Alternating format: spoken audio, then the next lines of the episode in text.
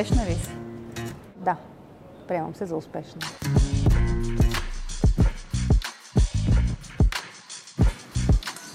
Каква беше преди успехите? Страшно амбицирана. Изключително напориста и из... изключително много бързах.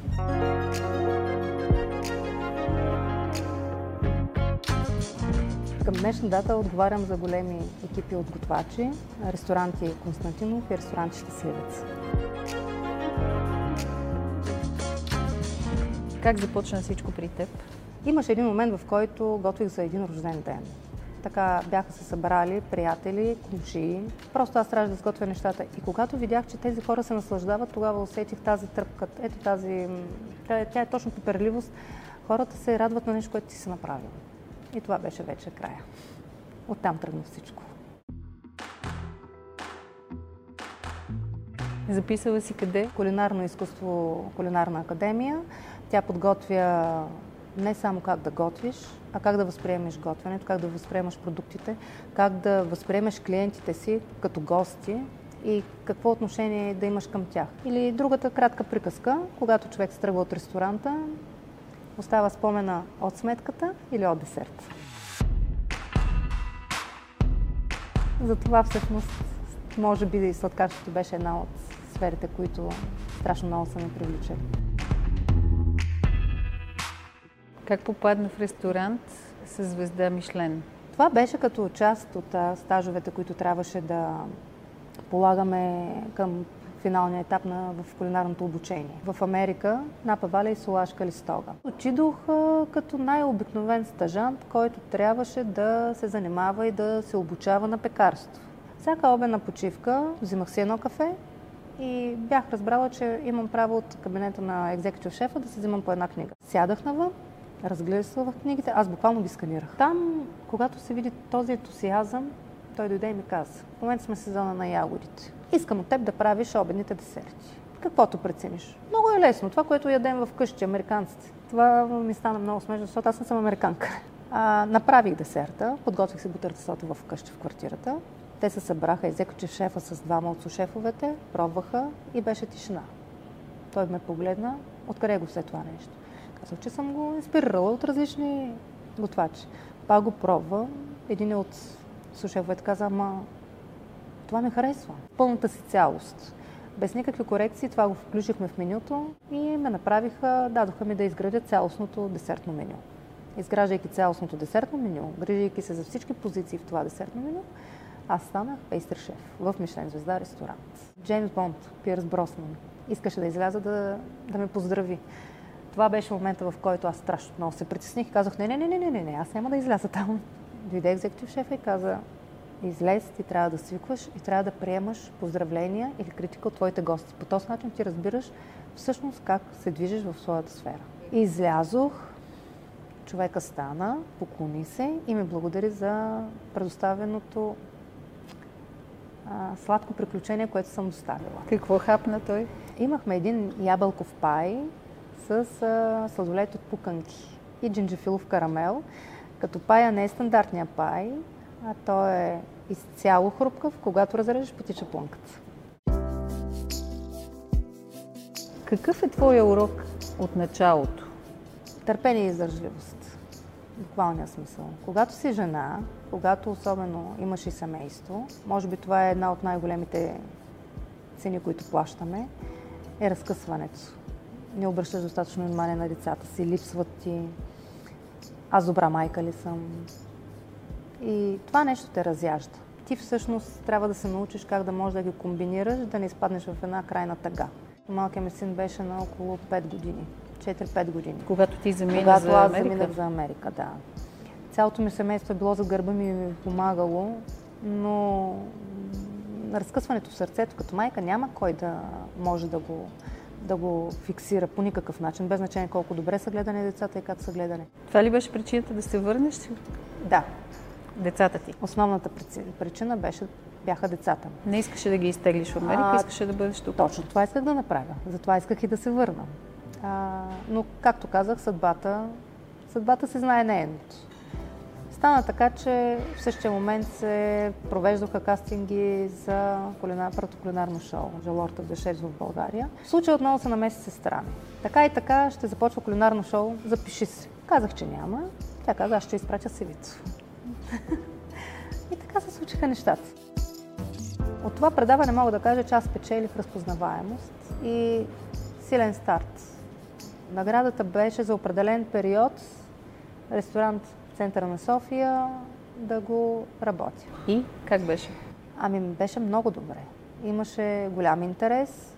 Аз в началото се опитах да направя две хиляди и единадесета година, да направя нещо, което може би беше крайно рано за България. Обеден сервис, между три и пет ресторанта се подготви, почива, персонала се храни, след пет и половина-шест посрещна ново гостите си. В България това не работи. Не и към момента по никакъв начин. Тук искат да се хранят по всяко време. Да. Даваш меню, един лист. Ама какво е това меню? Клиентът е бог. И аз трябва да угодя на този бог. Това грешка ли е? Да. Много красиво съм го написала, ама... Направи ми друсан кебаб. Ти знаеш как се прави друсан кебаб ли да те научи? Много малко хора знаеха всъщност колко нещо съм сготвила през живота си, но аз нямам нуждата пък да се обяснявам.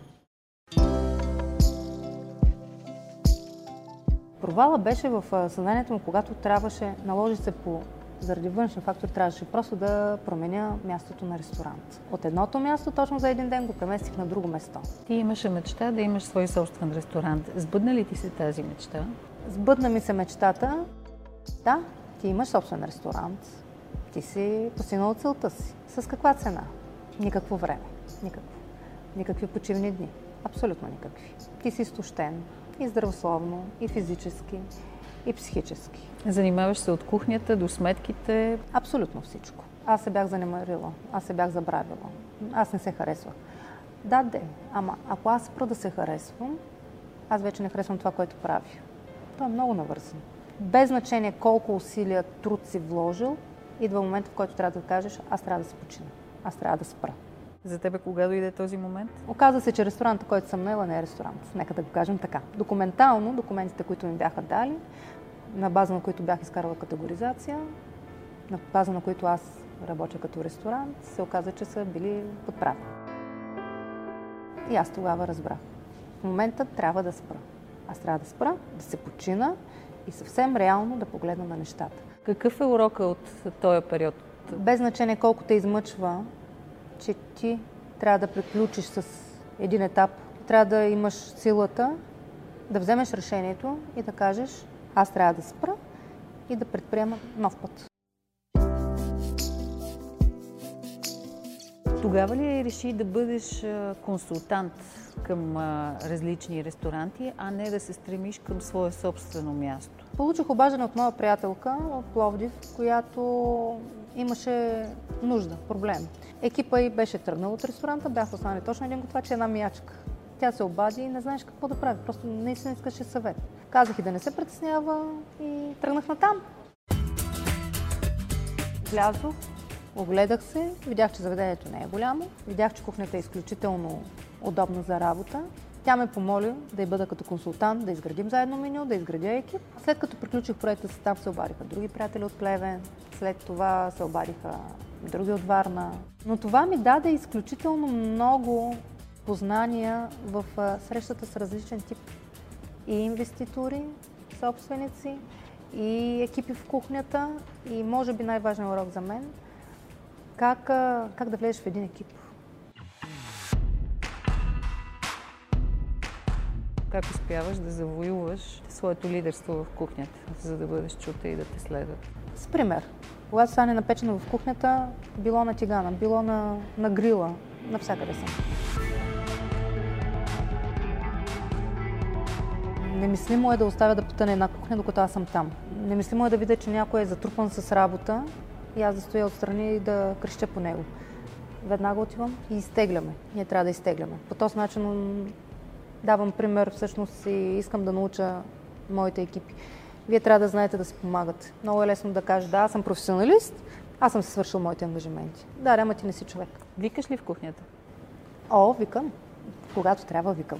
Когато работим обаче, единствено викам какво трябва да се сготви. но това е защото се чува музиката на кухнята. Това са уреди, всичко останало. Тогава примерно се вика: дайте ми два шницела, дайте ми два цезара.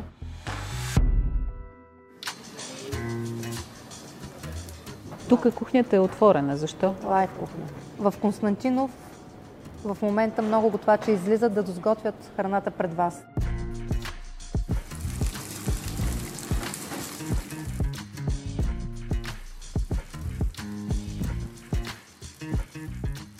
Това го направих, за да може всеки един адекватен въпрос, зададен към готвача. Аз съм сигурна, че от първо лице вие най-добре ще разберете каква е нашата идея и какво всъщност искаме да изразим.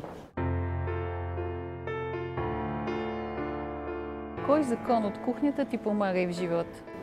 А, компромис никога. Направиш ли компромис с в кухнята с дадено нещо, че го правиш компромиса с себе си? А, направиш ли компромис с себе си, това означава, че ти не се уважаваш достатъчно. Жените добри шеф-готвачи ли са? О, да. Към днешна дата а, жените, с които се срещам по кухните, по нищо не отстъпват на мъжете. А, жените са страшно амбициозни, жените са много напористи. И отделно ние имаме онова чувство на интуиция, на усещане. Сега, ако излезем от тук, ти консултираш и съседния ресторант, и цялата верига. Ресторанти Щастливеца, четири са към момента в България, в Виликотън, Стара Загора и два в София, и Константинов Рестобар, който към момента ни е едно дете.